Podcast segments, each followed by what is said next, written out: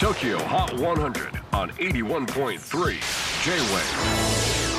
クリス・ベプラーです。J-WAVE ポッドキャスティング TOKYO HOT 100、えー、ここでは今週チャートにしている曲の中からおすすめの一曲をチェックしていきます。今日ピックアップするのは42位に初登場優香ララバイ。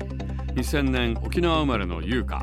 幼少期をアメリカスイスで過ごしたバイリンガルで15歳の頃テイラー・スウィフトをはじめとするシンガーソングライターに興味を持ったことからアコースティックギターを手にします。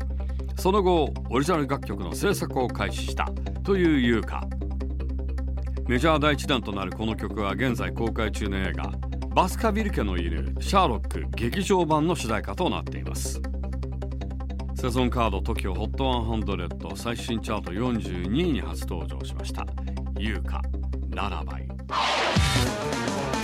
J-WAVE PODCASTING TOKYO HOT 100